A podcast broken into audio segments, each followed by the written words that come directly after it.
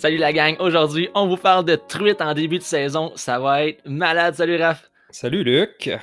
Puis, tu penses-tu d'aimer ça? Je te remercie d'ailleurs, euh, tu as fait un beau spectacle de guitare avant l'enregistrement dans, notre, petit enregistrement à distance, j'étais vraiment content. J'ai soufflé la, poussière sous ma guitare avant de la sortir, par exemple, ça faisait un petit bout. Ben oui, puis en plus, tu étais avec le courage, la légende, Benoît Farcy. Benoît Farcy. Salut, Ben. tu te surpasses à chaque jour dans ton introduction. J'aime vraiment ça. Ouais, la dernière fois, tu étais beau. Aujourd'hui, tu, vas à des pick-up.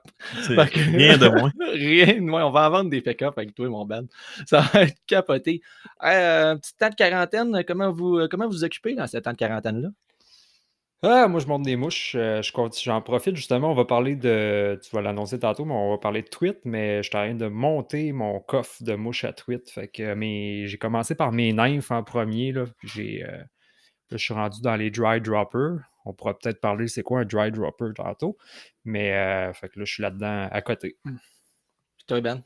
Ben, je fais un petit peu la même chose que, que Raphaël, en fait parce qu'on se relance euh, l'un l'autre. On s'envoie nos photos de nymphes, entre autres. Puis euh, on est facilement. Euh, disons que ça escalade vite. effectivement. Et avez-vous remarqué sur les réseaux sociaux, il y a comme il y a un engouement. On voit qu'il y a des nouveaux monteurs. nous, on, est, on est partenaire monteur chez Short Fishing, puis ils vendent des kits pour débutants, ça n'a pas de bon sens, puis il y a des, du beau stock. On dirait que les gens ils ont le temps, ou ils prennent plus le temps. Il y a des mouches qui sortent, je fais comme, oh, c'est beau, ça. Ben, je pense que c'est le phénomène de la quarantaine. Le monde a beaucoup plus de temps pour euh, faire les choses. Puis euh, on voit beaucoup de lives aussi qui sont très instructifs là, de certains bons monteurs euh, que j'ai dans mes amis Facebook. Fait que c'est vraiment cool. Ben oui, ça fait, ça fait bien plein de sens. Aujourd'hui, on a la question. Il y avait Joseph Auclair qui nous avait écrit pour nous proposer de, de parler de où trouver du poisson en rivière, entre autres de la truite. Donc, on va le faire aujourd'hui pour le début de saison. Où est-ce que ça peut se tenir? Je pense que ça devrait répondre à une partie de ta question, puis éventuellement, on fera d'autres podcasts pour. Euh, c'est trop de contenu de parler de la truite tout au long de la saison aujourd'hui. On ne fera pas ça de même. Donc, on va se concentrer sur l'ouverture et puis un montage de mouches suggéré avec euh, un streamer de notre ami Benoît Farcy, le Manic Streamer, qui est un streamer qui a fait ses preuves, je pense. Il a pris, euh, oui, ben, j'irais dire même jusqu'à quelques centaines de poissons, juste de mon côté. Euh, donc, à part ceux-là que j'ai vendus. En une journée. Euh, en une journée. En une journée, oh, la première fois que tu l'as essayé, là. Exact. Le, prototype. Le prototype. non, non, on, en a parlé en plus dans le dernier podcast. C'était important de peaufiner ses affaires pour. Euh, c'était long des fois avant que ça fonctionne. Ben, c'est exactement ça qui s'est produit. Mais quand, quand j'ai trouvé la recette qu'on va partager un peu plus tard, là, ça a été un hit instantané. Effectivement, c'est un très efficace que je montre aussi et que j'ai proposer à des gens qui ont pris du poisson avec ça. Donc, ça va être cool. Euh, on a trois régions, régions. C'est compliqué comme mot, ça. Il y a beaucoup de lettres. Puis, euh, on a Parce qu'ils sont fermés en ce moment, fait que tu n'as plus, euh, plus l'habitude de les dire. Ah, quand je le dis, j'ai un blocage. oui, effectivement. Donc, on a trois régions différentes, soit la côte nord, on a plus la rive sud de Montréal et Sherbrooke. Donc, si je prends par exemple la côte nord, l'ouverture de la truite, ça ressemble à quoi une ouverture de la truite côte nordienne? Ce qui est plaisant ici, c'est que la truite, dans le fond, elle a ouvert au mois de décembre. Fait que, tu sais, on n'a pas à attendre une date avant de pouvoir les pêcher. En fait, on a juste à attendre des bonnes conditions. Euh, fait que dépendamment, des années, ça peut venir assez rapidement. Par exemple, là, euh, cette année, on n'avait pas beaucoup de neige. Il est tombé quand même euh, environ, je dirais, 4 pieds et demi de neige dans, dans, le mois de mars seulement. Mais avant ça, on était quand même épargné. Puis on n'a pas l'air à avoir un très, très gros couvert de glace en ce moment sur les rivières. Donc, d'après moi, ça va ouvrir plus tôt que prévu. Euh, aussitôt que ça va être euh, la débâcle va être passée, en fait, on pouvoir aller pêcher. D'habitude, on pêche dans des torrents pratiquement là, à, l'ouverture, qu'on va en parler. Fait qu'on va plus cibler peut-être des embouchures près des lacs, les lacs, puis les rivières, on va en parler, mais ça va être des endroits où est-ce que le courant va être euh, très, très ralenti, presque arrêté dans des, des souvent des portions un petit peu comme des méandres ou encore même directement en forêt. Cool. Puis ça, c'est de. Toi, Côte-Nord, c'est de la mouchetée, c'est de l'arc-en-ciel, c'est. 100% truite mouchetée sur la Côte-Nord. Il n'y a aucune arc-en-ciel, aucune brune. euh, il n'y a pas une grosse, grosse diversité, sauf qu'on est un, un petit peu un paradis, là, parce qu'on est dans l'ombre de fontaine indigène, mur à mur. Avez-vous de la truite de mer? Ouais, ben, truite de mer, c'est de l'ombre de fontaine aussi, mais euh, dans- sous sa forme, là, euh, qu'elle va retourner en mer, dans le fond, sa forme. euh, là, j'ai- Anadrome. Anadrome, exactement. J'avais le. ouais, j'avais le. Depuis deux podcasts, moi, je suis le complément qui. pour- C'est complé- complément de vocabulaire. On a besoin de toi. C'est bon. Donc, euh, l'ombre de fontaine anadrome, évidemment, il est présent ici. 100% des ruisseaux ou des, et des rivières qui vont se jeter dans la mer vont avoir de l'ombre de fontaine anadrome. Donc, on est vraiment choyé d'avoir ça dans- à deux pas de chez nous, vraiment. J'oserais même faire le même commentaire au niveau de la Gaspésie, étant donné que j'ai des origines gaspésiennes. Souvent, on me demande où est-ce que je prends de la truite de mer, puis je dis si ça touche à l'eau, il y a de la truite de mer. Puis euh, sinon, ça va être dans l'embouchure ou ça va être en dedans. Tu sais, c'est une petite parenthèse, là, mais il y a bien des fois, là, je vois les gens qui pêchent pas la truite de mer. Je dis, tu sais, la rivière qui passe à côté de ta maison, là, il y a des truites de trois livres là-dedans, tu le sais-tu? Puis euh, ça ressemble pas mal à ça. On a de la grosse truite de mer en plus, c'est super cool. Fait que là, je dis trop d'informations encore en ondes. Du niveau de. Si on se dirige vers, euh, vers euh, Montréal, Rive-Sud, toi, y a-tu de la truite dans ton coin, mon Raph? Ouais, euh, j'ai, de la mouchetée, j'ai de la truite brune aussi que je pêche proche de chez nous sur la rivière du Nord. La rivière du Nord, c'est une rivière que je connais plus particulièrement parce que, premièrement, on donne nos cours de pêche à la mouche puis nos formations sur cette rivière-là. Fait que j'ai souvent l'occasion de la voir du début de l'année jusqu'au mois de septembre à la fermeture. Je vois vraiment toutes les étapes pendant la saison. En début de saison, la pêche est relativement difficile parce que la crue des eaux qui est, plus au nord, euh, la fonte de la neige, pardon, qui est plus au nord, va vraiment faire monter le niveau de l'eau. Fait que ça devient très difficile de localiser le poisson. Euh, mais pour continuer, il y a de la mouchetée dans cette rivière-là, il y a de la truite brune. Puis, euh, à l'occasion, je prends de la truite arc-en-ciel aussi. Je vois les trois espèces. Euh, puis, euh, trois situations de pêche aussi différentes. C'est très, très intéressant à pêcher. Effectivement, je suis allé, euh, ben, tu vois, c'est la Rivière-du-Nord quand que j'ai enseigné quelques formations avec Codal, parce que c'est aussi là qu'on donne nos formations euh, en rivière. J'ai été, j'ai été surpris. euh, non seulement, je pense que c'est une rivière qui a déjà été très polluée, mais j'ai été surpris aussi de l'eau qui s'est améliorée. Mm. Euh, puis il y a de la pêche à faire là. Quand même, là, pour Ouais. un spot centre-ville, Il y a de la, il y a une grosse partie de la population de truites qui est ensemencée. Euh, par contre, nécessairement, elle n'est pas toute prise pendant l'année. Fait que, au printemps, il en reste. Il en reste pas une tonne, mais il y en a quand même de la résidente dans la rivière, puis qui est, euh, qui est intéressante, là, euh, d'une belle grosseur aussi à prendre. Euh, sinon, ben, il y a la rivière du Diable aussi, plus au nord à Tremblant, que je pêche à l'occasion, qui est très intéressante aussi pour la mouchetée puis la truite brune. Quand même, c'est pas pire. De notre côté, euh, moi, Sherbrooke, là, mon ouverture, comment ça se passe généralement?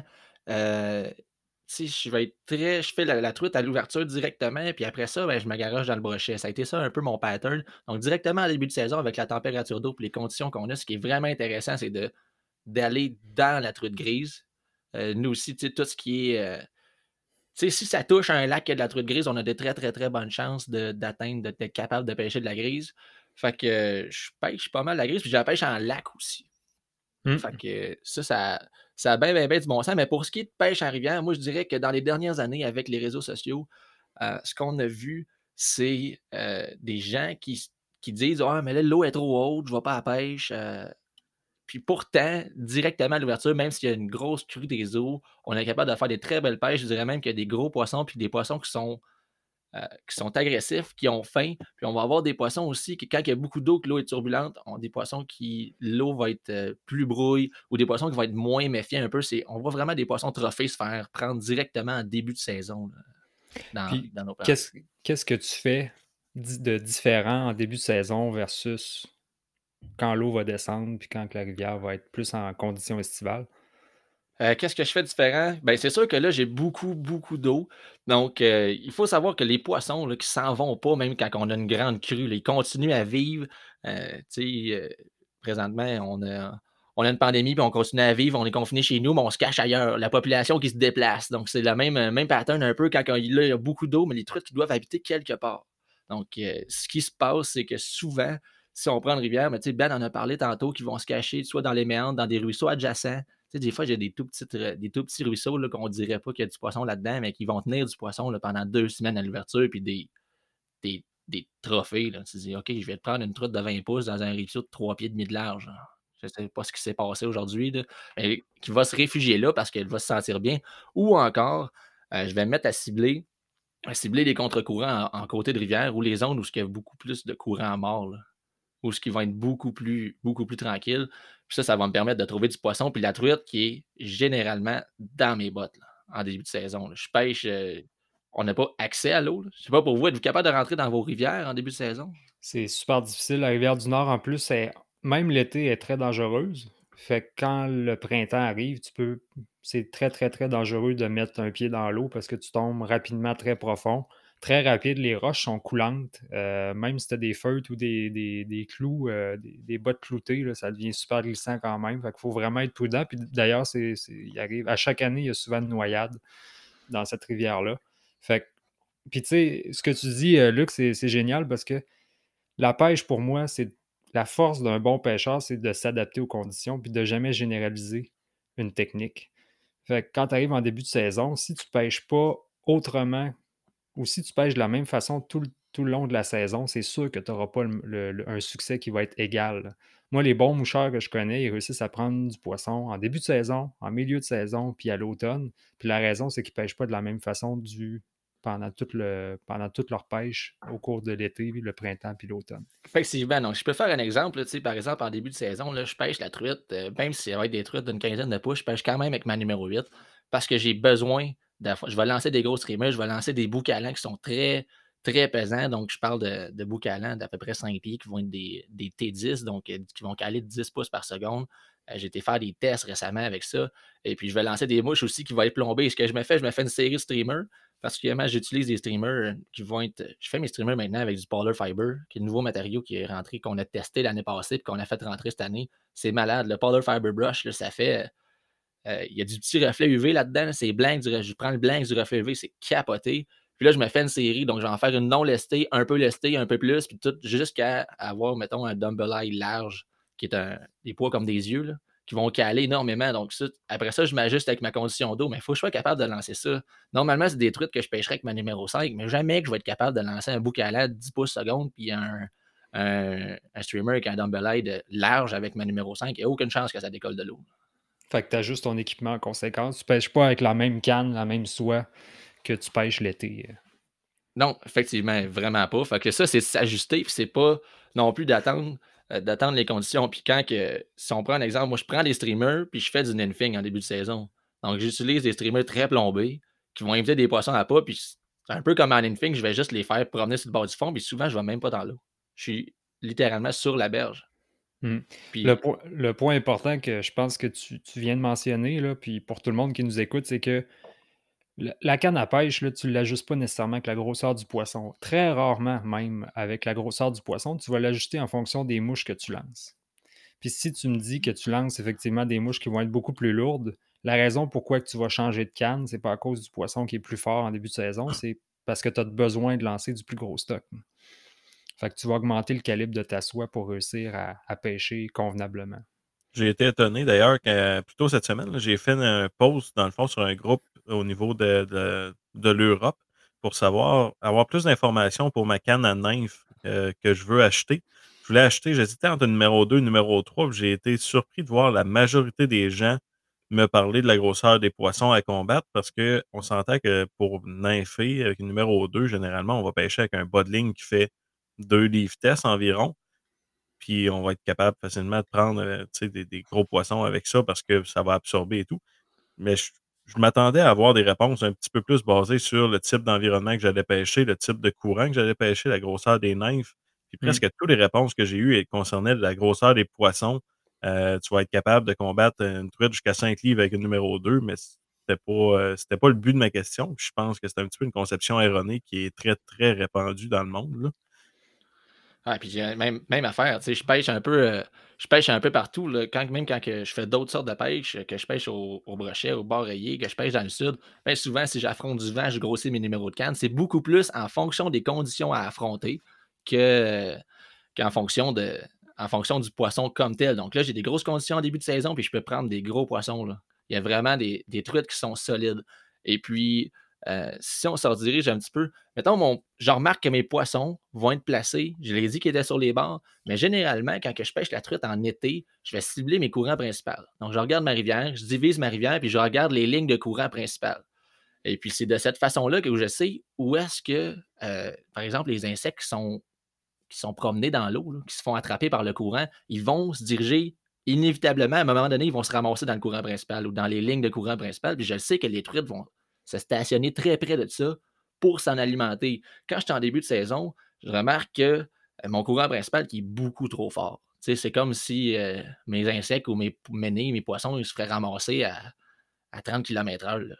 D'après mmh. moi, la, truite n'a pas trop trop de turbo. Donc, c'est pour ça que quand je dis de viser contre-courant, c'est là que mes truites sont. Ils vont être un petit peu plus tassés à côté de ma ligne de courant principale, beaucoup plus quand qu'en saison où l'eau est plus basse, après 3-4 semaines ou même l'été. Donc, je vais cibler des. Je fais presque juste ça. Mmh. Marcher, cibler tous les petits remous. Là. Je regarde les bulles sur l'eau. Vous voyez les bulles qui vont venir, vont faire un rond, vont se mettre à faire des ronds. Il y a quelque chose qui se passe là. On a une roche, on a...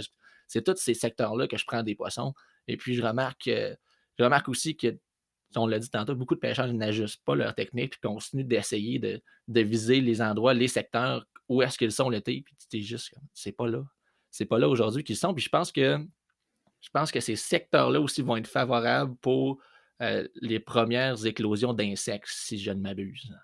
C'est souvent les, premiers, euh, les premiers endroits qui vont réchauffer, qui vont apporter euh, une, température d'eau idéale pour l'éclosion de certains, certains insectes, justement, étant donné souvent une faible profondeur, puis surtout un courant un peu plus stagnant que, que l'eau qui arrive directement de la fonte des glaces généralement. Ok, ouais, c'est bon ça. J'aime ça, j'aime ton commentaire. Donc, je, voulais, voulais pas jeter un froid, désolé. Non, non, mais là, c'est sûr que. Parce que des, fois, quand Ben parle, on fait juste l'écouter puis on apprend. là, vous venez de réaliser que les deux, euh, moi puis Luc, c'est juste t'es. en fait, comment ça, ça va être bon. Des fois, on regarde, ça va être bon, on va écouter ça. Ça va être parfait. Donc, de l'eau plus chaude, donc un eau qui est plus lente, qui est plus éloignée de l'eau directement de la fonte des glaces, qui va être effectivement plus chaude. Sinon, euh, les prime spots avec les gros poissons, je remarque que c'est proche des sources, euh, des sources de cours, des cours d'eau qui sont plus petits. Plus vos cours d'eau sont petits, plus ils vont se réchauffer rapidement. Donc, si vous avez des tout petits cours d'eau, vous voyez qu'il y a juste une entrée d'eau de. Ça peut être un pied de large, même pas. Ça, ça amène une petite source d'eau chaude qui va faire en sorte que votre poisson à va être attiré vers là, parce que les insectes aussi puis ben, la chaîne alimentaire qui va s'en suivre. Le, bait fish, le poisson à pas qui court après les, les nymphes, après les, petites nymphes, puis euh, la grise dans ton cas qui, qui se nourrit de bait fish la plupart du temps. Ouais, puis ça arrive aussi qu'on a, tu sais, parce que température préférentielle, on va avoir une grise qui va émettre de l'eau à 7 à 12 degrés. C'est sûr qu'en début de saison, ça dépend des ouvertures, mais souvent, c'est mon poisson le plus actif. Souvent, parce que je pêche à des endroits où -ce que je vais avoir les trois espèces. Parce que quand que je pêche en lac, beaucoup, ou juste l'embouchure d'une rivière proche d'un lac, qui va avoir les trois espèces, mais la grise qui va être dans, son eau dans sa température préférentielle beaucoup plus tôt.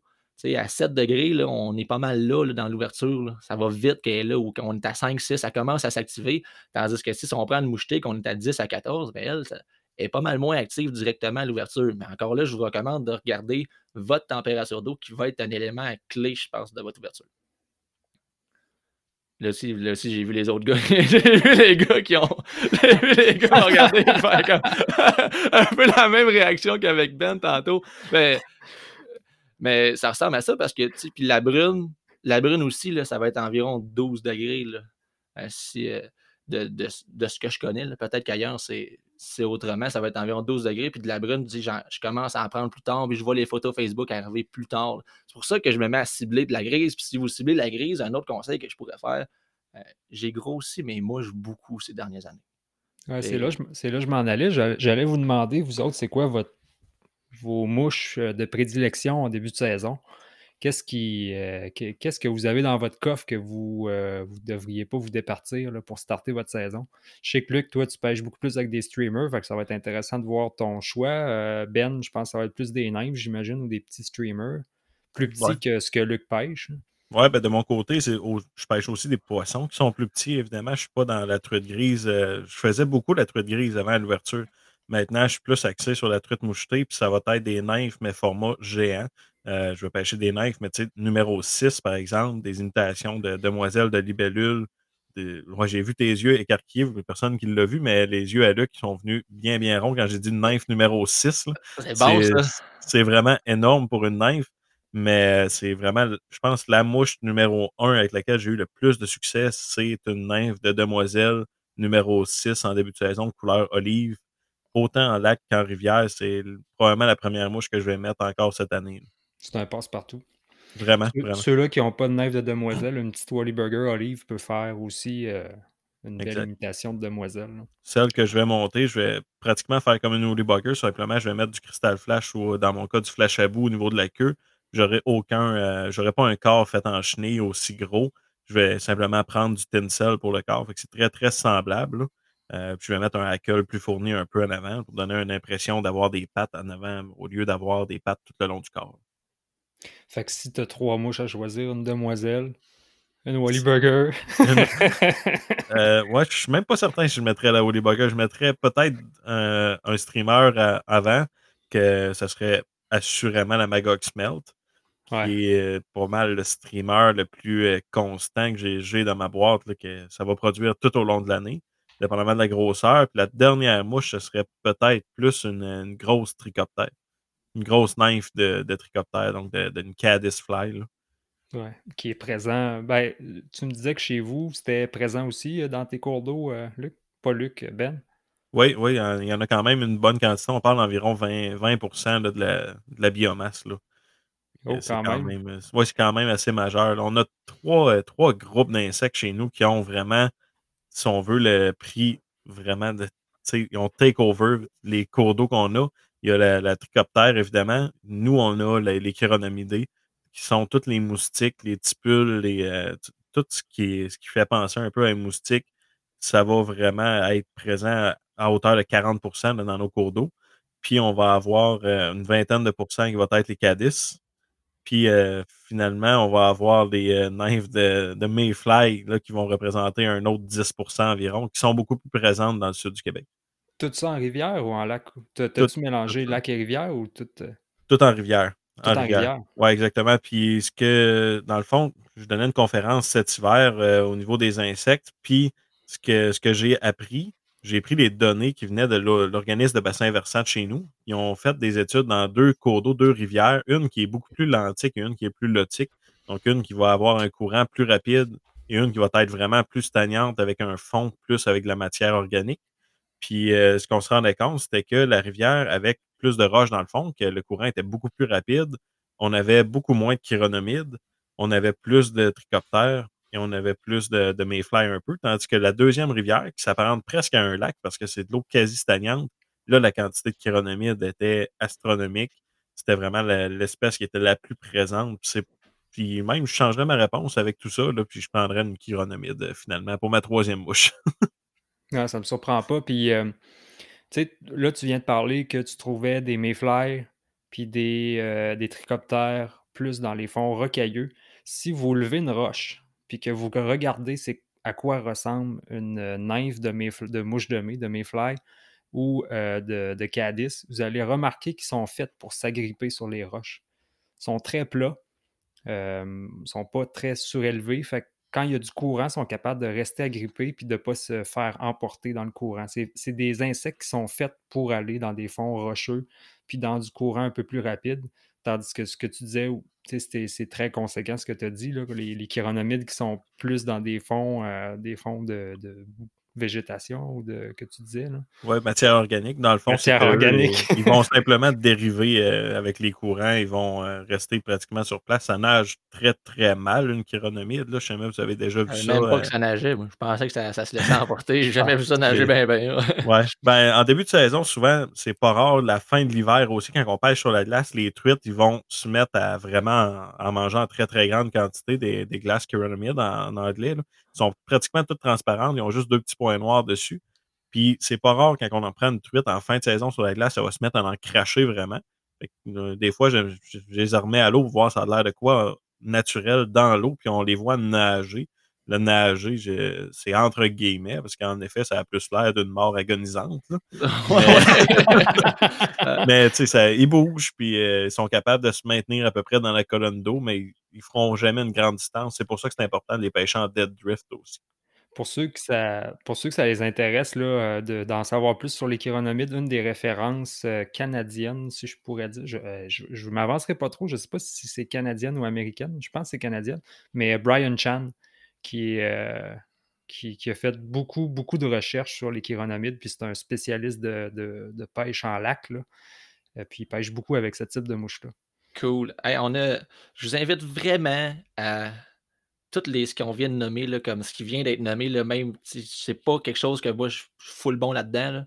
Je vais aller sur Internet, je vais, je vais marquer les insectes, je vais aller voir à quoi ça ressemble, ça va faire partie de mes boîtes à mouches c'est vraiment beaucoup d'informations. Je l'ai senti là, comme c'est moi mon domaine, puis moi, ça m'a fait J'ai fait comme OK, il y a vraiment beaucoup d'informations qui sont capitales qui viennent de se faire donner. Donc, je vous invite à réécouter cette partie-là, puis à aller voir c'est quoi les insectes, puis vous faire une idée d'où est-ce que ça peut se tenir. Et puis, euh, euh gardez ça simple, en fait. Vous n'êtes pas obligé d'être un spécialiste. Moi, je suis pas. Euh, j'ai nommé une coupe de, de, de, technicalité, là, mais je suis vraiment pas un spécialiste d'entomologie. Moi, la, façon que je réussis à me débrouiller, c'est que je lève des roches, euh, je, regarde le fond de l'eau, je regarde c'est quoi les insectes qui volent. Après ça, je les, prends dans mes mains, puis là, je vérifie c'est quoi qu'il y a dans mon coffre. Qu'est-ce qui pourrait ressembler? je ne suis pas obligé de savoir c'est quoi exactement le nom de l'insecte pour réussir à prendre du poisson. J'ai juste à comparer ce que j'ai dans ma main puis ce que j'ai dans mon coffre, puis aller sélectionner la grosseur, la couleur, la shape, la forme, pardon. Puis, euh, je pêche. C'est pas mauvais de prendre une photo aussi quand ça arrive, là, de simplement prendre une photo de l'insecte. Comme ça, chez moi, on n'a pas la mouche exacte, une mouche qui ressemble vraiment quand on est sur le bord de la rivière. On revient à la maison, puis on a le temps de, juste faire un, petit debriefing un peu de notre journée, puis de regarder ce serait quoi qui pourrait y ressembler. Ou quand on passe dans un magasin spécialisé, as-tu une mouche qui ressemble à ça? Puis souvent, la personne derrière le comptoir, elle va pouvoir vous aider à, vous trouver vraiment la mouche qui va y ressembler le plus. Puis c'est, je vous avez vu une éclosion sur une rivière, règle générale, il n'y en a pas une par année. Vous allez en revoir dans vos prochaines, euh, dans vos prochaines sorties. Possiblement même de la même espèce. Il y a des espèces qui vont avoir plusieurs dates d'éclosion différentes. Donc, ça, peut être pas mauvais de conserver ces, euh, ces photos-là, ces données-là de pêche qui vont finalement vous aider vraiment dans vos prochaines sorties. Je pense que c'est un très bon conseil. Et puis, euh, Luc, tout est mouche. On dévie un peu. Hein? Ah c'était magnifique, pour vrai. Euh, moi, j'ajouterais avant mes mouches que je veux j'étais un gars de. Présentement, à la pêche à la truite, j'étais un gars de moi, je fais bien gros. Euh, tu sais, c'est quoi ça? Ah, c'est une petite verte à peu près de numéro 14. Mais je vais prendre une petite verte 14. Je l'ai trouvée où? Je l'ai trouvée dans le fond. Fait que je vais en prendre une bien pesante. Puis, tu sais, ça marche. cette méthode-là marche, ouais. Oh oui, ça marche. Ça marche. Puis je me dis, bien souvent sur les rivières, si les gens le faisaient plus, ça fonctionne. Puis surtout en début de saison, on parlait de viser les zones où il y a moins de courant, ces affaires-là. Ben, c'est ultra facile. Vise une zone qui a moins de courant, lève une roche, j'ai trouvé une petite affaire noire. Euh, d'à peu près numéro 16, mais là, après ça, quand tu marches ta tu retrouves le même secteur, il y a des bonnes chances qu'il y ait encore des petites affaires noires numéro 16. Mm-hmm. C'est juste de faire des associations puis de faire des additions, puisque vous venez de dire, c'est extrêmement important. Euh, moi, je suis un gars de poisson à pas, je triple là-dessus sur le déplacement des poissons à pas, comment ça fonctionne. On a nommé la Magog Smelt qui va être un, un incontournable aussi, à mon avis. Euh, j'ai dit tantôt, mais je leur dis encore, d'avoir des streamers qui vont être de différentes densités. C'est plus important qu'en avoir 20, à mon avis. sais, moi, je vais avoir euh, des mouches blanches. Des... Mettons qu'on part de la Maggot Smell dans votre tête, puis après ça, vous pourrez faire un mélange de Maggot Smell puis du Sunray Shadow, puis euh, toutes des, des, imitations de poissons à pas qui vont être de différentes grosseurs, puis de les faire dans différents poids parce que, comme l'année passée, c'était un torrent. Moi, j'ai j'ai accès à un terrain pas loin, même si présentement on enregistre pendant le confinement, j'ai accès à un terrain qui est pas loin. Euh, je vais marcher, je fais de la prospection pour la chasse aux dindons, puis ces affaires-là. Puis là, aujourd'hui, j'ai profité pour aller marcher un petit peu la rivière. présentement, on a les conditions d'eau là, qu'on avait l'année passée à l'ouverture. Ah nous autres, on enregistre présentement un mois avant. C'est mmh. sûr que cette année, à l'ouverture, ben, je n'aurai pas besoin de mes, mes dumbbells extra larges comme l'année passée. Je m'attends à pêcher beaucoup moins plombé. Puis ça, je pense que pour moi, ça fait plus de différence que d'avoir 184 streamers différents. Ça revient à ce qu'on dit, ajustez-vous. Il, y a trois, il y avait trois paramètres intéressants pour toute la saison, là, dans l'ordre d'importance. C'est de présenter la, bonne grosseur, l'approximatif. Par la suite, la couleur. ça, peut faire une différence, mais c'est vraiment la première chose à faire, c'est de la présenter à bonne profondeur, notre mouche. Je pense que ça, on en, discutait euh, parce qu'on a fait du montage euh, hier soir. On parlait que passer une mouche à la bonne profondeur, c'était plus important que le patron de la mouche qu'on avait. Fait que justement, mmh. on est dans la face de la truite, on est une proie facile. Elle se demandera pas est-ce que normalement à ce temps-ci de l'année, je mange une bêtise ou je mange une, euh, une caissette Cadiz, elle va manger. Fait que justement, on est à la bonne place à partir du moment où est-ce qu'on est vraiment au bon endroit. Puis ça, c'est vrai pour les nymphes, un peu moins pour les sèches, évidemment. Mais on a vraiment des très bonnes chances de récolter notre poisson. Fait que c'est s'attarder plutôt au type d'insecte. Jamais c'est un insecte qui se promène dans le fond de l'eau, on va vouloir gratter le fond nous aussi. Ou jamais c'est un insecte comme une chironomite qui va souvent être plus entre deux eaux, même près de la surface, mais c'est d'être à la bonne profondeur. Par la suite, on s'adaptera pour la grosseur et la couleur de, notre mouche. communément, communément appelé la strike zone. La strike zone. Ça, là, ça fait toute la différence. Puis je trouve que c'est tellement négligé. souvent, là, euh, là, présentement, à l'ouverture, c'est des régions, où il y a du monde où je pêche là, en ouverture. Là, puis tu sais, c'est les gens viennent me voir avec quoi tu pêches? Avec quoi tu pêches? Avec quoi tu pêches? Ah, Arrête de me demander avec quoi. moi, ça me fait capoter. Arrêtez de me demander avec quoi que je pêche. Assis-toi sur le banc et regarde-moi 15 minutes. Là. Tu vas mmh. comprendre tout de suite. C'est pas avec quoi, mais. Je pêche, pas, mais je pêche pas à la même place. C'est juste ça. Puis tu sais, des fois, là, je vois quelqu'un qui prend du poisson, je ne vais pas lui demander comment, avec quoi il pêche. Je m'assois et je fais comme hey, lui, là, il pêche pas à la même place que moi, pas à tout. Là. Moi, j'aurais pas pêché là aujourd'hui. Puis mmh. au début de la saison, si vous avez beaucoup d'eau, moi, mes streamers, c'est un des seuls temps de l'année où je vais amender par le haut pour les ralentir. Donc, les poissons qui sont agressifs, je ralentis mes streamers, même s'ils sont même à pas à la même vitesse que l'eau.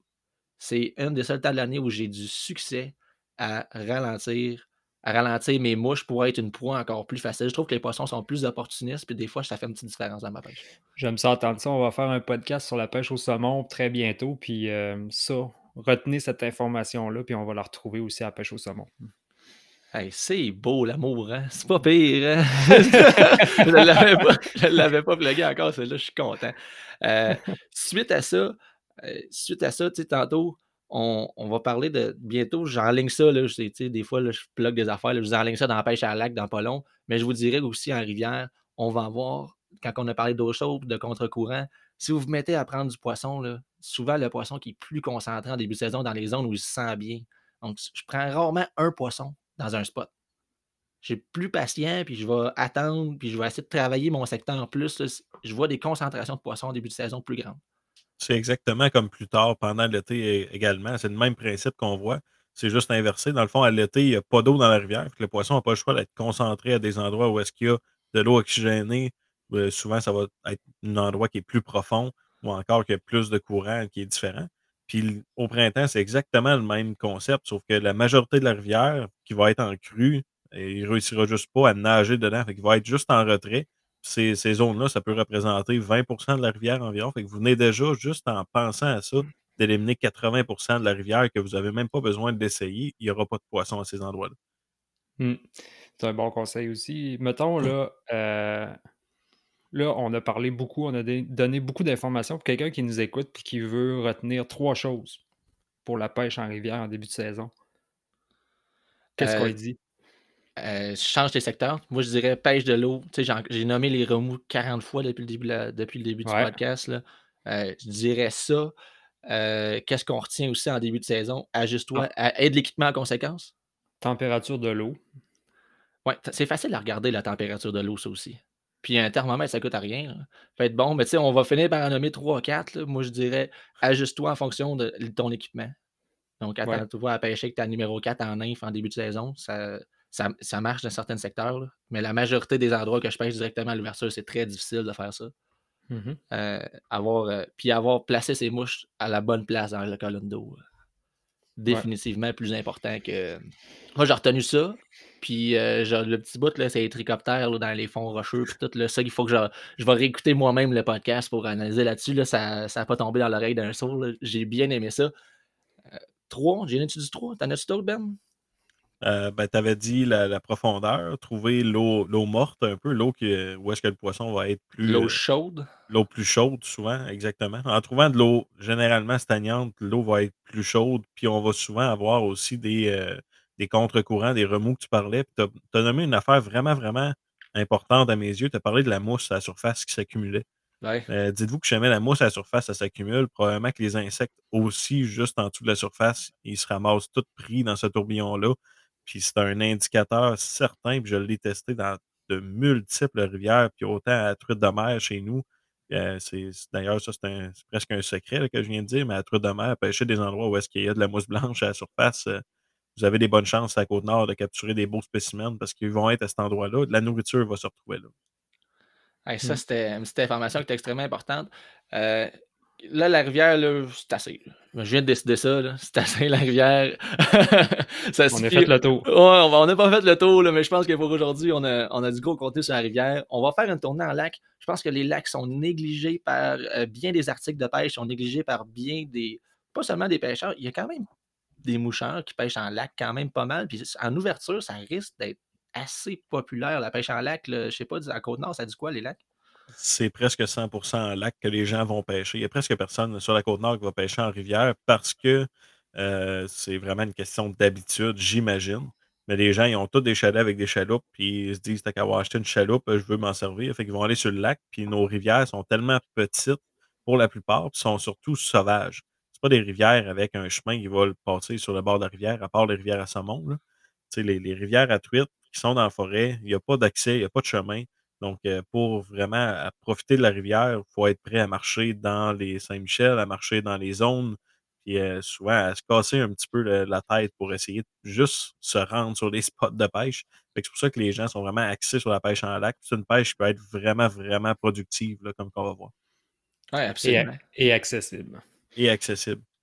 Oui, c'est quand même euh, les lacs qui vont être des zones qui sont, même pour faire des belles pêches en début de saison. Moi, mon expérience en lac est quand même très minime. Je pêchais ça en Gaspésie. Euh, des lacs à l'ouverture, j'ai vu, j'ai fait des pêches de fourrade, là, mais j'avais moins d'expérience. J'aurais aimé avoir l'expérience que j'ai aujourd'hui. J'aurais aimé écouter le podcast Codal pour m'améliorer beaucoup. Je pense que j'aurais grossi mes poissons. Mais ce que j'ai vu en lac, c'est des conseils qui vont beaucoup euh, qu'on a nommé à Rivière, moi, je pense que direct à l'ouverture, trouver de l'eau chaude, ça a été la clé de mon succès à toutes mes pêches. 100% euh, du temps, trouver de l'eau chaude. Puis où est-ce qu'on trouve de l'eau chaude dans le lac? On trouve ça euh, dans de l'eau moins profonde en premier, en premier lieu. On trouve ça dans les zones qui vont bénéficier de plus d'ensoleillement. tantôt, là, on finit par faire des analyses. Tantôt, j'ai dit que j'allais marcher mon terrain de chasse, mais c'est ça que j'ai remarqué aussi. Je me suis j'ai regardé où est-ce que le soleil se levait, c'était quoi, à midi, je regardais l'angle qu'il y avait, j'étais capable de savoir où est-ce que j'aurais de la zone avec moins de neige parce qu'il bénéficiait de plus d'ensoleillement. Mais dans vos lacs, ça va être la même, même affaire parce que j'essayais de trouver des cornes. Je me dis, ben, si trouver des cornes jusqu'à pas de neige, ça va, être, pratique. Mais c'est le même concept. Si vous avez une baie qui bénéficie de plus d'heures d'ensoleillement, euh, ça, va être, ça va être vraiment. Il va y avoir une différence sur votre température d'eau, puis il y a plus de poissons qui vont se tenir là. Euh, un peu comme en rivière, est-ce qu'on pourrait dire que les poissons vont se, regrouper aussi euh, de la même façon qu'ils font en rivière? Je pense que c'est même. Euh, je pense que c'est même plus apparent en lac, puis la raison est vraiment simple. Je vais juste essayer de mettre des mots dessus parce que dans ma tête, ça fait beaucoup de sens, là, mais ça se peut que ça ne sorte pas si droite que ça. Un lac, là, jamais on enlève les structures dans un lac, la seule chose qui peut dicter un endroit où est-ce que ça va être meilleur qu'un autre pour le poisson dans sa tête, ça va être une température d'eau. Il n'y a aucune autre référence. Fait que c'est inévitable que jamais l'eau se réchauffe à un endroit. C'est la seule différence dans tout le lac qu'il va avoir. Puis ça, c'est beaucoup, beaucoup dans le monde. La pêche à la chicane, on va pêcher des zones de transition, des, endroits qui sont différents du reste. les poissons vont se coller là-dessus parce que justement, on va avoir une transition entre un fond de roche et un, un fond de sable. On va avoir, dans le cas d'une pêche en lac pour la truite, une transition entre de l'eau froide et de l'eau chaude ils vont trouver le meilleur des deux mondes parce qu'ils vont avoir leur température préférentielle d'un côté, un refuge de l'autre côté, puis ils vont être capables de chasser les poissons à peau. Je pense que c'est vraiment de trouver des zones de transition comme ça, des endroits plus chauds dans un lac, c'est la zone idéale pour les salmonidés. Oui, je me souviens, début de saison, j'étais sur. C'est un lac en arrière des montagnes à Saint-Anne-des-Monts. Il n'y a pas de nom sur la carte. Fait que ça doit être le lac rond ou le lac à cœur, comme toutes les.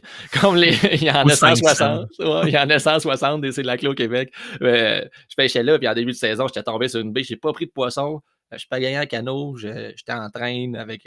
J'avais mis des. Dans ce là je pêchais avec des 13 Les de même.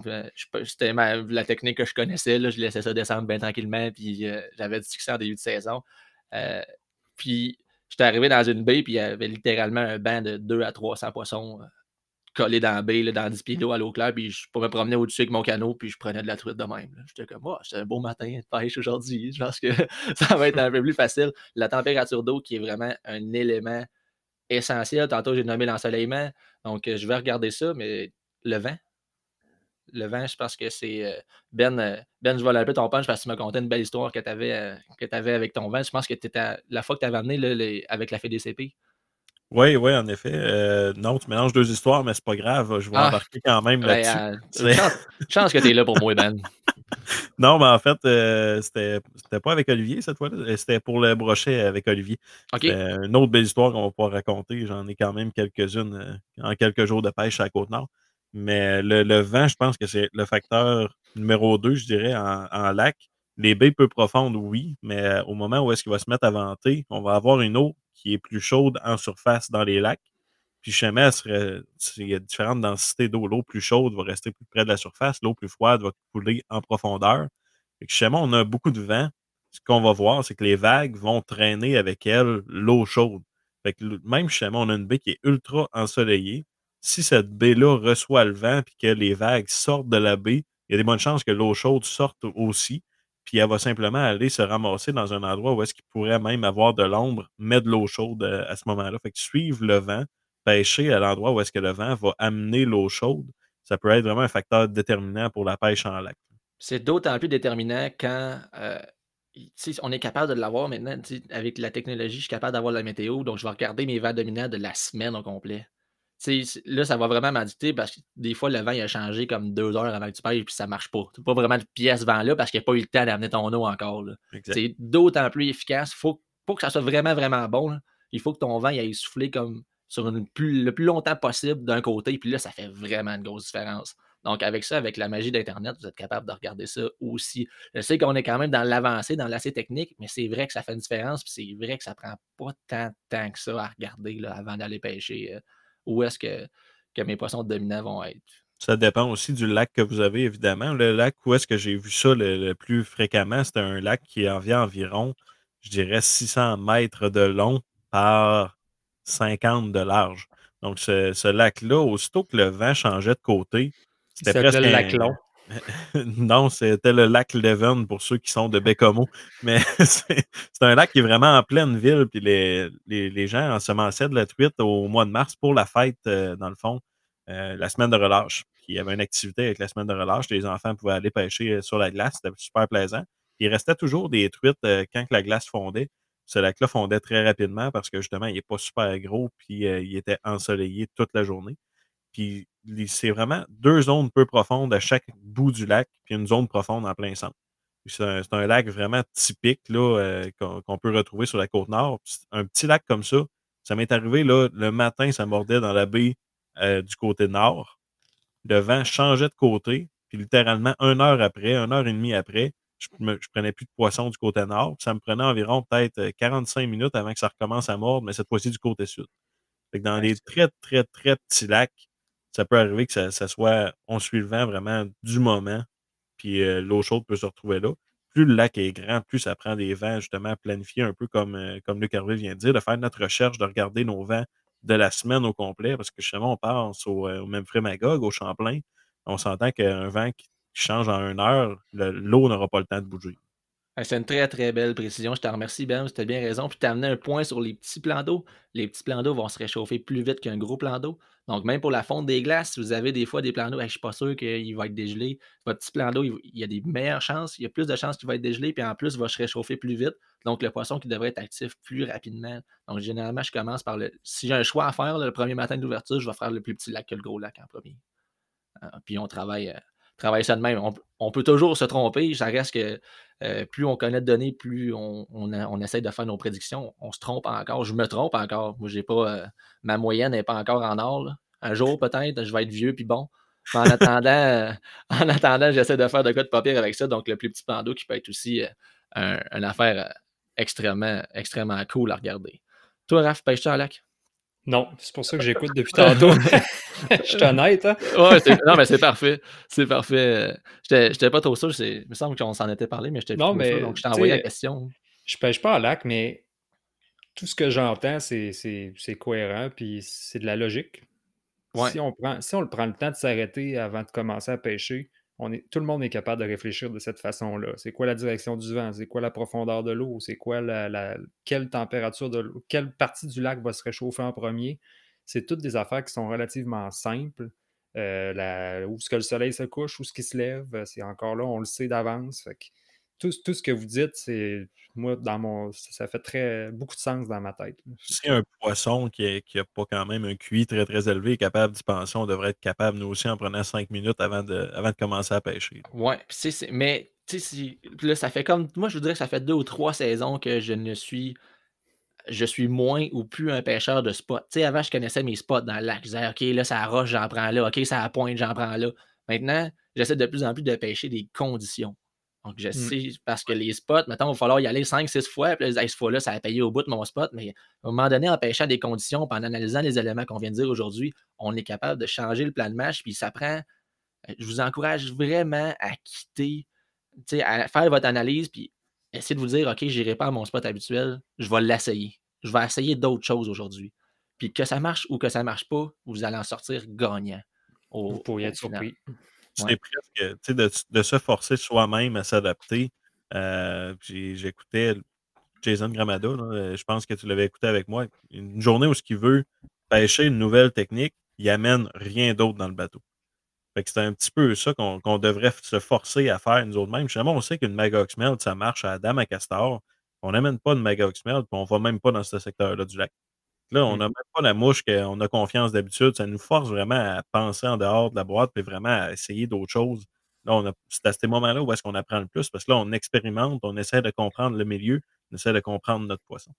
C'est en plein ça. Puis c'est. Moi, ça a pris personnellement, c'est pas facile. Ça a pris deux saisons là, avant que je réussisse à puis, j'ai encore en processus, mais souvent, j'avais tendance à retourner sur mes spots, puis j'avais de la misère à me motiver à essayer des affaires. Puis, à un moment donné, ben, tu t'assimiles plus de conscience, puis tu essaies de nouvelles choses, puis là, tu as juste bien plus de succès. Tu dis, OK, on a quelque chose à faire avec ça. Puis, euh, sinon, aussi, en début de l'acte, si je ferais de la grise, ben, je pêcherais peut-être avec le, Manic Streamer. Puis, euh, qui est un beau streamer de notre chum euh, Ben Farsi, Benoît Farsi, on l'a sûrement déjà dit, mais ta chaîne, ta chaîne YouTube qui se garnit encore de, de mouches. Donc, T'as fait plus de mouches sur ta chaîne YouTube que j'en possède, je pense. Euh, peut-être pas, là, mais t'en as énormément. Donc, si vous faites une ouverture, je dirais que même pour la grise ou pour d'autres espèces, grise ou ananiche, euh, je pêcherais. Euh, moi, je pêcherais l'arc-en-ciel avec ça n'importe quand. Puis de la moucheter dans, dans certaines conditions, c'est moins quelque chose que je fais. Donc, le Manic Streamer, qui n'est pas nécessairement bon juste à Manic, qui pourrait vous rapporter du succès en effet. C'est un streamer que j'ai créé à Manix, c'est pour ça qu'il s'appelle comme ça. Mais finalement, j'ai, je, moi, je l'ai testé pour la truite grise à l'ouverture en avril. Donc, euh, chez nous, ça ouvre à mi-avril. La, truite grise, c'est vraiment, vraiment froid. Il y a encore de la glace. On pêche au travers des icebergs, littéralement. Le, réservoir chez nous commence juste à, caler, à fondre. Puis euh, on se promène, il y a des gros, gros morceaux de glace qui passent euh, à côté du bateau, des arbres complets parce qu'il y a eu de la drave. fait vraiment tôt en saison. Puis c'est venu de peut-être, je te dirais, deux ans vraiment de tests, puis deux, deux saisons où est-ce que j'ai parti d'un. Je pourrais même pas vous dire de quelle mouche j'ai parti, mais à force de builder, d'essayer des choses, puis euh, finalement, j'ai fini par décoder un peu le secret de cette mouche-là. Quand je l'ai mis, ma version finale à l'eau, j'ai fait une journée où est-ce que j'en ai pris 13. Donc, sur la côte nord, c'est vraiment une, pêche exceptionnelle. Je sais que des gens qui vont pêcher à Jake, par exemple, au même prix, ils vont dire 13, je fais ça en deux heures, oui. Ouais, mais euh, puis c'est des conditions. J'en connais aussi des pêcheurs, puis ça arrive trois fois dans la saison, puis c'est le party, c'est la moyenne. Là. Euh, exact. Puis la pêche, moins ça que c'était, C'est vraiment quelques modifications que j'ai apportées qui ont amené ce streamer-là d'un bon streamer à un streamer constant, qui, qui sont deux choses selon moi. Là un bon streamer va imiter un poisson, il va être euh, assez réaliste, il va pêcher dans la bonne place dans la colonne d'eau. Un streamer constant, il va faire tout ça, mais ça va mordre souvent dessus, presque à chaque sortie. Parce qu'il va vraiment être target dans ce que le poisson il cherche, à l'endroit où est-ce qu'il cherche, avec les couleurs qu'il cherche. Ouais, puis il est beau, là. Il nage bien aussi. C'est un beau montage, il nage bien. Heu, je pense que tu as une version tandem, tu as une version hameçon simple sur ta chaîne YouTube. Ouais, en effet, j'ai hameçon simple ou tube même, si je me trompe pas. Dans Tube, fond ouais, c'est ça, excuse. au lieu de de prendre des hameçons simples pour éviter l'effet de levier. Heu, donc mais là, on en parle du streamer, il y a personne qui sait il a de l'air de quoi. Tu veux-tu nous le dire, ça a l'air de quoi, Ben, s'il te plaît? Je vais vous le dire, parce que je suis quelqu'un de gentil. Non. Non, mais dans le fond, c'est un streamer assez simple. Heu, donc je le monte en tube ou en tandem. On pourrait discuter après de pourquoi utiliser un tube. Je pense qu'on l'a fait un petit peu dans dans celui du montage de mouches, heu, si je me trompe pas. L'utilisation tube versus un hameçon, heu, tandem? Non, mais je te redirige ça dans je te redirige ça dans ouais, on va on le fait. OK. On pourrait en parler après, ça serait intéressant. Go. donc ce streamer-là, bédaine blanche, tout ce qui est de plus, heu, s commun parce que la majorité des poissons à pas ont la bédaine blanche. Dans mon cas, je voulais imiter un éperlan arc-en-ciel. Sur l'aile, la grosse, grosse particularité, c'est que je vais utiliser du flash à bout glow in the dark. Puis là, vous allez me dire: «Ouais, mais jamais tu pêches en plein jour, ça allume pas». Ouais, Non. mais si tu pêches en plein jour, ça allume pas. Ouais. Ouais. Mais essayez une lampe UV sur du flash à bout glow in the dark, il reflète les rayons UV comme aucun autre matériel ne le fait. C'est la raison première pour laquelle est-ce que je me sers de ce matériel-là dans mon aile. C'est vraiment exceptionnel. Le reflet que ça a, ça c'est surtout vraiment différent. Je suis à peu près certain qu'il y a pas il y en a pas des tonnes des streamers avec des matériels UV dans l'aile ou en tout cas des streamers, disons, classiques. Puis c'est peut-être une des raisons pourquoi ils se démarquent vraiment des autres quand on pêche côte à côte avec un autre streamer. Par Ah, la suite oui? C'est j'avouerais que le le matériel UV qui remplace le naturel dans mes boîtes de plus en plus. Heu, Ça fait vraiment une différence. ouais. Par la suite, dans mon aile, j'utilise du Angel Air qui est, dans le fond, une espèce de flash à bout, mais qui est très, très, très fin, qui va avoir beaucoup de mouvement dans l'eau, qui va avoir des reflets peut-être moins, heu, organisés, si je pourrais dire, que du plus gros, heu heu, Crystal Flash, par exemple, des trucs comme ça. Ça va refléter un peu dans tous les sens en même temps. Donc ça se reflète plus comme un, méné, par exemple, avec des écailles sur plein d'angles parce que le dos est rond, que justement on aurait du, du flash à bout, par exemple, plat, côte à côte, qu'il y a juste un reflet dedans. Donc, Cool. j C'est bon qu'on ça, c'est pas quelque chose moi je mettais du flash à bout normal, mais je pense que je vais appliquer ton ton raisonnement. J'aime ça ce que tu dis. C'est différent, surtout. C'est ça qu'il faut se rappeler. Puis, je fais un dos finalement à mon streamer qui va être fait avec du hull de pan, donc tout ce qui est vraiment très, très commun pour un pour un streamer. Ça imite un dos foncé simplement d'un d'un poisson avec des reflets entre, heu, verdâtre, bronze et ben, en fait, des couleurs foncées. C'est vraiment ça, là, tous les poissons à peau presque ont le dos foncé et la bedaine blanche, fait qu'on se trompe pas avec ça. Mmh. Ah, tu es pas en train de de réinventer le monde. On va glisser un mot sur, les effets de levier des hameçons parce que tu le montes en tube. C'est le le montage en tube qui, pour prend plus de place, qui devient aussi, quelque chose que j'adore pour la simple et bonne raison qu'on perd moins de poissons qu'avec un long hameçon, long Carrie long hameçon Steven, genre. ouais, Ouais. un hameçon simple là, qui a tendance à faire voler la mouche de la gueule des poissons. Heu, tantôt, heu, Ben, je veux que tu l'expliques, s'il te plaît, parce que tu m'as fait un bon truc avec ton doigt, c'était malade. Ben, je t'ai envoyé ça direct sur le tape. Ah ouais. essayer de de de reprendre le même truc. Dans le fond, un hameçon simple qui est très, très long, de type Carrie Steven, comme, Raphaël vient de mentionner. C'est c'est très, très beau, évidemment. Moi, j'aime ça, ces hameçons-là, mais côté pratique, avant, il y avait peut-être pas la technologie pour faire des hameçons courts comme aujourd'hui, puis ça fonctionnait. Mais ils devaient perdre beaucoup de poissons, la raison est simple. Si jamais vous prenez votre doigt, vous mettez vos un doigt de la main gauche, un doigt de la main droite en croix, vous allez avoir, par exemple, au bout de votre doigt, votre hameçon qui est planté dans la gueule de votre poisson et votre fil est attaché à la jonction entre votre doigt et votre main.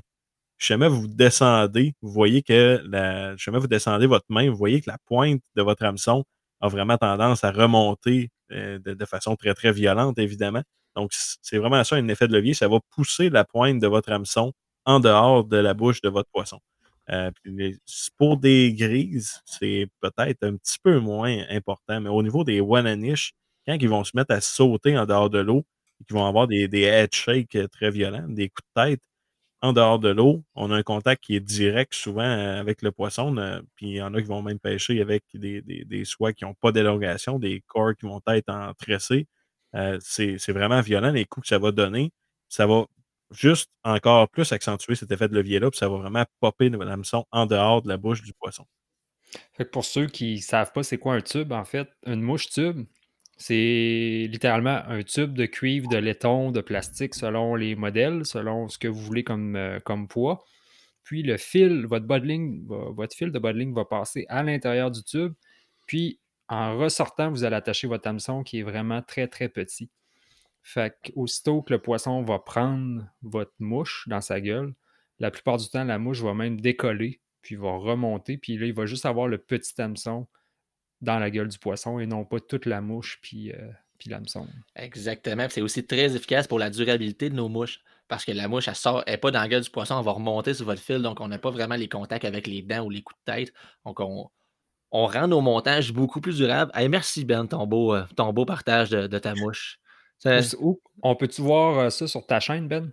Oui, ce, montage-là? Euh, les deux versions Tube et Tandem sont présentes sur la, sur la chaîne. Tandem, c'est une autre façon de contrer l'effet de levier d'ailleurs. donc, pour les plus petits montages, là, environ, je vais utiliser du tandem. Quand je tombe dans les vraiment grosses mouches de 3 pouces et demi, 4 pouces et plus, là, je vais tomber en mode tube.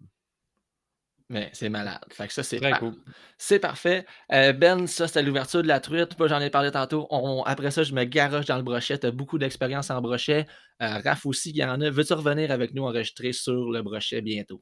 Je reviendrai avec plaisir. Yes! Je suis bien content, ça fait ma journée. Ok, salut la gang, puis n'hésitez pas à nous écrire si vous avez des questions, ça va nous faire plaisir. On vous rappelle que nos balados sont disponibles sur Balado Québec, YouTube, iTunes, Stitches, Stitcher, euh, partout, Spotify, où ce que vous pensez de trouver, ça, ça, se fait bien. Donc vos questions sur la page Facebook de Codal, puis euh, si vous ne le trouvez pas, écrivez-nous, on va vous arranger pour vous le trouver. Et là-dessus, je vous souhaite une bonne semaine.